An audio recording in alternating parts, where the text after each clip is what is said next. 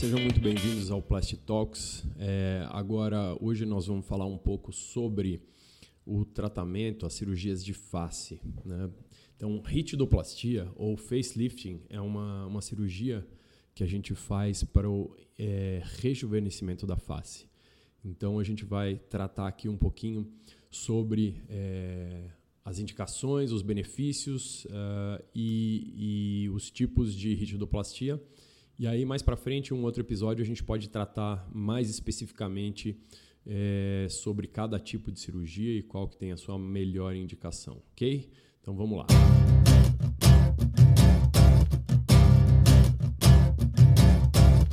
Então, ritidoplastia é um procedimento que promove a suavização, ou seja, ele faz a gente diminuir aqueles estigmas do envelhecimento da face. Então, a ideia é como se a gente fosse trazer o relógio um pouco para trás, né? Outro nome para isso é o facelifting, né? Então, a gente tem esses dois nomes, ritidoplastia ou facelifting ou lifting facial, que é uma das cirurgias plásticas que é mais realizada no nosso meio. Então, o que a gente deveria pensar, né? Então, qual que é a ideia? Então, indicações de um facelifting.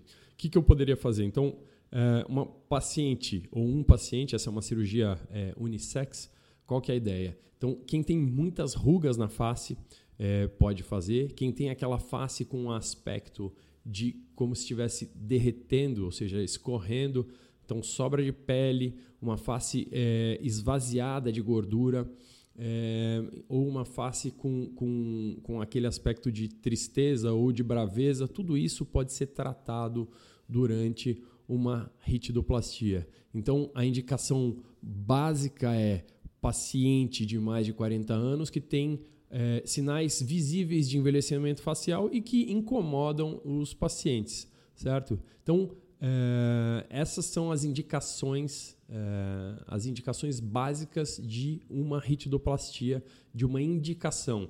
Não quer dizer que a gente não possa fazer uma ritidoplastia num paciente mais novo. Alguns pacientes têm um estigma muito grande, como pacientes pós-bariátricos, por exemplo. Então, fazem um grande emagrecimento e aí perdem muito volume e aí ficam com a face, especialmente a região do pescoço, muito, muito flácida. Esses pacientes eventualmente podem fazer essa cirurgia antes. Então, 40 anos é uma idade, mas não é uma idade que a gente fale assim, essa é a idade limite para fazer. Não, a gente pode fazer abaixo disso e a gente pode fazer até 70, 80 anos, dependendo da queixa do paciente. E aí, então, quais seriam os benefícios, né, dessa cirurgia? Então, a primeira coisa é uma melhora da autoestima. A segunda coisa é você suavizar as marcas de expressão, porque você, como você está esticando a pele e reposicionando estruturas, você teria aí essa questão, né? Você pode, eventualmente, melhorar um pouco o tônus da musculatura da face, porque como você está reposicionando e dando volume para esse paciente, a gente vai melhorar um pouco o tônus da musculatura. A gente vai, obviamente, reduzir a flacidez e aquelas marcas, aquelas rugas, né? Ao reposicionar e retirar o excedente de pele. E uma coisa que é fundamental, a gente vai buscar melhorar as características naturais daquela ou daquele paciente. A ideia não é transformar a pessoa. Esse é um medo muito frequente com as pessoas que vão fazer uma cirurgia de face e falar assim, eu quero parecer eu mesmo. E essa é a ideia da cirurgia, né? Então, tudo que se faz de exagerado leva a um estigma muito grande. Então, a ideia não é essa, certo? A ideia é manter as características pessoais do paciente, né? Então, basicamente, dar uma refrescada na aparência desses pacientes com a cirurgia. Então, vamos falar um pouco sobre as estruturas que a gente tem que tratar numa ritidoplastia. E aí, quando a gente pensa na face, no envelhecimento facial, o que a gente tem é um envelhecimento global da face. Então, se a gente pensar a pele, a gente tem perda de colágeno e a gente tem muito mais ruga. A gente tem um esvaziamento dos coxins de gordura da face. A gente tem perda de elasticidade da pele. A gente tem também uma descida de todas essas estruturas e um alongamento, inclusive, da musculatura.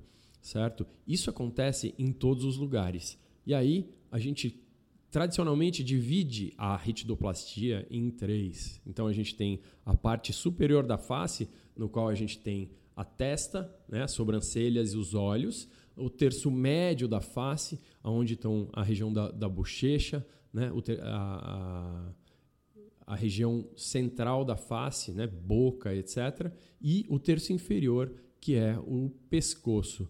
Então, a gente pode, na indicação da cirurgia, a gente pode tratar só a testa, a gente pode tratar só o terço médio, a gente pode tratar só o terço inferior, ou a gente pode fazer abordagens conjuntas. Então, a gente vai falar um pouquinho sobre o terço superior nesse começo.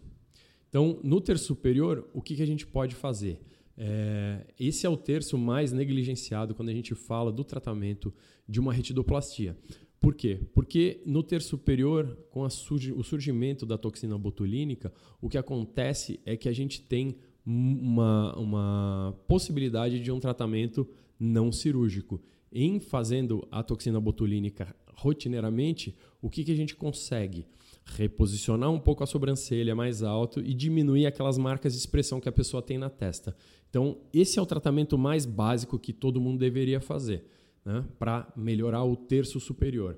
E aí a gente começa a ver as alternativas. Então, quando eu vou fazer um rejuvenescimento facial, a coisa mais completa que eu posso fazer para o terço superior é o que a gente chama de um acesso coronal. O que é? É uma cicatriz grande que vem de uma orelha até a outra, por dentro da linha do cabelo.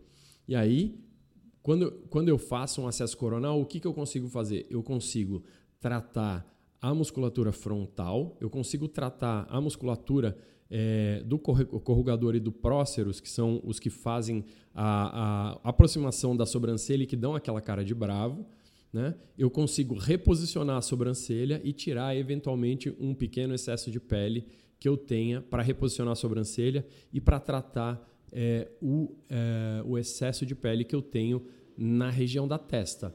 Quais são os cuidados que eu tenho quando eu faço um acesso coronal? Então, o primeiro cuidado é que quando eu tiro muita pele nessa região, eu aumento a testa. Então, o cirurgião tem que ter esse cuidado quando faz um acesso coronal. O segundo é em relação à perda de sensibilidade que acontece, que normalmente é transitória nessa região. E o terceiro cuidado é: os pontos dentro do cabelo têm que ser dados com muito cuidado, porque não é raro a gente ter uma área de falha, de queda de cabelo, onde a gente cortou por conta da tração excessiva. Óbvio que esse cabelo vai crescer de novo, mas é muito desagradável você fazer uma cirurgia e ficar com uma área sem cabelo que é difícil de esconder, certo? Então, o mais completo é uma retidoplastia do terço superior coronal. A gente tem outras modalidades, a gente tem pequenos acessos dentro do cabelo que a gente pode usar para fazer um descolamento e um reposicionamento da sobrancelha. É mais difícil de fazer o tratamento da musculatura por esses acessos pequenos, então um de cada lado, e aí a gente consegue suspender a sobrancelha. A gente não consegue tratar a musculatura, e aí a gente precisaria combinar isso com a toxina botulínica para tratar a musculatura. Ok? E a terceira opção que a gente teria é a videoendoscopia. Então, através de 3 a 5 pequenos cortes que a gente faz dentro do cabelo, a gente entra com uma câmera e com as pinças, e aí a gente consegue enfraquecer a musculatura, a gente consegue reposicionar e conseguir melhorar a posição da sobrancelha, mas a gente não consegue tirar a pele. Então, para pacientes que têm a necessidade de tirar a pele, é difícil da gente conseguir compensar isso com a ritidoplastia videoendoscópica, ok? Então, o que a gente tem de terço superior é toxina, acesso coronal, acessos pequenos para suspensão da sobrancelha e videoendoscopia, e todos eles têm as suas indicações. Passando para o terço médio da face, aí a gente tem algumas variações, e isso é um campo que a gente vai ter discussão nos congressos de cirurgia plástica para sempre, até alguém conseguir uma bala de prata que resolva tudo. Mas, de uma maneira geral, o que acontece? No terço médio, a gente trata de reposicionar as estruturas da mímica da face, da musculatura facial. A gente tenta reposicionar os coxins de gordura, especialmente a maçã do rosto, para a gente devolver volume para a parte de cima do terço médio da face, e a gente tira o excesso de pele. Né? Como que é a cicatriz, né, do acesso do terço médio da face? Normalmente é uma cicatriz que começa dentro do cabelo, a gente pode acompanhar a costeleta e aí a gente vai contornar a orelha pela frente, né, nas sulcos naturais da face, e aí essa cicatriz contorna a orelha e ela vai para trás. A cicatriz que começa a contornar a orelha para trás é uma cicatriz que normalmente a gente usa para tratar o pescoço. Essa aí a gente vai falar um pouquinho mais para frente. Então, aí é feito um descolamento da pele, e a gente tem alguns planos que a gente pode fazer esse descolamento. Então, a gente pode fazer desde um descolamento superficial, que a gente chama de uma ritidoplastia cutânea. A gente pode fazer um descolamento misto, então eu descolo um pouco a pele e aí eu faço a tração do SMAS, que a gente chama, que é o sistema músculo aponeurótico de sustentação da face, que é uma musculatura que não é da mímica, mas é uma musculatura de sustentação. E aí eu posso fazer alguns tipos de tratamento do SMAS. Então eu posso fazer simplesmente uma aplicatura, que é um reposicionamento com pontos do SMAS. Isso aí foi muito popularizado por um cirurgião americano chamado Daniel Baker. A gente pode fazer um retalho de SMAS, que é o que? A gente entra embaixo, solta essa musculatura de sustentação e aí a gente consegue, dando pontos, reposicionar isso muito mais, com muito mais facilidade.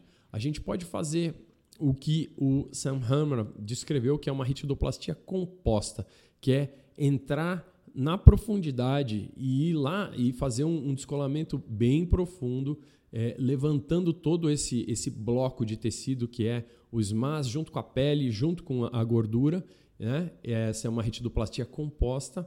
E a gente pode fazer também uma ritidoplastia que a gente chama de deep plane, que é uma ritidoplastia que você faz um descolamento superficial inicial e aprofunda mais para frente e faz um reposicionamento da região centrofacial, que é o que cai mais, e a gente reposiciona isso e recoloca e fixa essa parte mais móvel na parte mais fixa do SMAS. E por último, a gente tem uma ritidoplastia que é feita muito pelos cirurgiões que dominam a cirurgia crânio-facial, que é a ritidoplastia subperiostal. Então, o que se faz? É um descolamento abaixo, justo junto ao osso, e aí a gente faz uma suspensão da face toda usando essa estrutura de sustentação que é o periósteo, que é uma membrana que recobre o osso, e a gente puxa tudo isso para cima. Cada técnica dessas tem uma vantagem, mas quando mais profundo você vai, mais prolongado é o inchaço e mais difícil é a recuperação. Então, as pessoas que fazem uma suspensão superiostal, elas podem esperar por meses de inchaço, por mais que seja duradoura essa correção, certo? Então, o que a imensa maioria dos cirurgiões plásticos faz hoje em dia é um misto de um descolamento cutâneo com algum trabalho do SMAS, seja uma aplicatura do SMAS ou um retalho do SMAS. E o retalho ele pode ser dobrado, ele pode ser ressecado, ele pode ser dividido para melhorar um pouco o aspecto do pescoço, certo? Uma outra coisa que a gente tem feito demais no terço médio é a associação com enxerto de gordura. Então eu reposiciono a estrutura e injeto gordura para melhorar o volume da face. Então é uma volumização da face, uma harmonização da face que eu estou fazendo, só que eu estou fazendo isso com a própria gordura do paciente, que a gente faz uma pequena lipoaspiração, trata essa gordura e injeta. Então, não é uma questão puramente de puxar as coisas para cima, mas sim de fazer o lifting e dar volume aonde foi perdido com o envelhecimento, certo? Esse é mais ou menos o tratamento da região do terço médio da face. E aí a gente vai passar para o terço inferior. O terço inferior é o pescoço, e aí a gente tem dois acessos para fazer. Um é aquele acesso que a gente faz continuando a incisão da ritidoplastia do terço médio. Então, o que está na frente vai contornar a orelha e ou entrar no cabelo, ou a gente vai contornar a orelha e seguir paralelo à raiz do cabelo. Tudo isso depende da avaliação no pós-operatório, então no pré-operatório. Então, o que acontece é que quem tem muita sobra de pescoço, se a gente entra dentro do cabelo, o que acontece é que na hora que a gente traciona, a gente tem um degrau na raiz do cabelo. Então, pacientes que têm muita sobra de pescoço, a gente costuma fazer um acesso paralelo à linha do cabelo. A cicatriz ela é um pouco mais aparente no começo, mas eu não destruo essa linha da raiz do cabelo, certo? Então, esse é um acesso, que é o acesso posterior. Por esse eu vou descolar e a gente vai puxar junto com os pontos que a gente está tracionando o SMAS, a gente vai tracionar o platisma, que é um músculo que é aquele músculo que dá as bandas do pescoço, aquelas rugas do pescoço que a gente tem. Então, quando a gente faz esse acesso posterior, a gente consegue fazer essa tração. E o segundo acesso que eu faço é um acesso por uma incisão submentoniana, uma incisão ali no queixo do paciente. Então, a gente costuma fazer esse acesso para conseguir tratar o excesso de gordura que o paciente tem nessa região do pescoço. A gente pode tratar também o excesso das glândulas submandibulares e a gente vai usar isso para aproximar o músculo platisma. Então, é como se eu estivesse fazendo um corpete de mulher e aí a gente aproxima na frente e puxa para trás. Isso me dá um ganho muito grande no ângulo que eu tenho do ângulo do pescoço. Então, quando eu aproximo o platisma no meio, eu aproximo e aí eu puxo ele para trás, ganho aquele ângulo e aí é só uma questão de vestir a pele e retirar o excesso da pele. Então, vocês perceberam que a cirurgia de ritidoplastia, o que a gente faz? A gente reposiciona as estruturas e depois a gente trata o excesso de pele. E aí tudo bem, a gente vai, trata o excedente de pele, retira isso e aí faz uma sutura bem delicada para que a gente tenha cicatrizes muito inaparentes, certo? Então, basicamente, a cirurgia do rejuvenescimento facial, a ritidoplastia, é essa. E aí a gente vai falar um pouquinho sobre os aspectos hospitalares dessa cirurgia. Então, do ponto de vista hospitalar, como funciona a coisa? Então, ritidoplastia é uma cirurgia para ser feita num ambiente hospitalar, tá? Quando a gente fala de mini-lifting ou de uma ritidoplastia completa, ainda assim é uma cirurgia para ser feita com toda a condição num ambiente hospitalar. A anestesia, né, isso depende da preferência do cirurgião, mas tem alguns cirurgiões que gostam de fazer com anestesia local e sedação, outros com anestesia geral. Eu prefiro fazer com anestesia geral, porque a gente tem um controle melhor da pressão da paciente e aí a gente consegue, antes de acabar a cirurgia, pedir para o anestesista subir um pouco a pressão, a gente rever a hemostasia, tem certeza que nada sangra e aí a gente baixa a pressão de volta, fecha e aí faz esses curativos. Coisas que a gente pode usar, e isso também depende muito da preferência do cirurgião. Cola de fibrina, né? Então, antes de fechar a pele, a gente pega e espalha essa cola para fazer grudar um pouco mais e também para ter uma hemostasia mais fácil, para desinchar um pouco mais rápido. Tem cirurgiões que gostam de usar drenos, tem cirurgiões que não usam drenos. E outras coisas que dependem muito da preferência do cirurgião, tem cirurgiões que gostam de usar uma invenção do Auerswald, que é um cirurgião brasileiro de Curitiba, que é uma malha, né, uma sutura hemostática, ele faz uma rede, então são vários pontos que transfixam a pele e que ficam aí 2-3 dias para diminuir a chance de sangramento. Uma outra coisa que é super frequente é fazer um curativo, um enfaixamento, como se fosse um capacete, e aí isso é retirado normalmente com 1 a 2 dias e as pacientes, na imensa maioria das vezes, dormem no hospital e aí vão embora no dia seguinte. Aí no outro dia vão ao consultório e aí tiram o capacete e aí você começa com as drenagens linfáticas e normalmente entre 5 e 7 dias você começa a tirar os pontos. Enquanto está roxo, e o roxo é super individual, demora aí 5, 7, 14 dias dependendo da paciente. Aí não se sai no sol, a paciente precisa usar um chapéu, algum protetor. Depois de um tempo já dá para usar uma base. a partir da terceira semana, para retomar as atividades as atividades físicas um pouco mais intensas, então pedalar, fazer uma esteira, alguma coisa. E a gente tem aí uma evolução desse inchaço que dura alguns meses, mas que já fica, né, depois da segunda semana é bem tranquilo esse pós-operatório, é muito difícil de alguém ver isso e perceber. Então a ideia é que você tenha uma vida normal no pós-ritidoplastia aí a partir da segunda semana. Então não é uma cirurgia que precise de grandes esforços, né? Só precisa de um afastamento maior do convívio social, né? E mulheres, homens também fazem, mas as mulheres conseguem usar a maquiagem base para cobrir e para esconder os roxos eventuais, né? As cicatrizes ficam muito bem. O resultado mais definitivo a gente pode falar a partir dos 3 meses, mais ou menos, mas normalmente é uma coisa que a gente vê esse resultado já instalado muito, muito cedo, e o retorno às atividades ele é muito precoce. E aí, depois da cirurgia, o que a gente tem é uma necessidade de um segmento normal que a gente faz, e aí a paciente pode retomar os tratamentos estéticos, como toxina botulínica, ultraformer, bioestimuladores e afins, isso sem nenhum problema a partir aí de uns 3 a 6 meses, né? Com o seu dermatologista ou com o próprio cirurgião plástico. É mais ou menos isso. Então, esse é um apanhado geral sobre a ritidoplastia.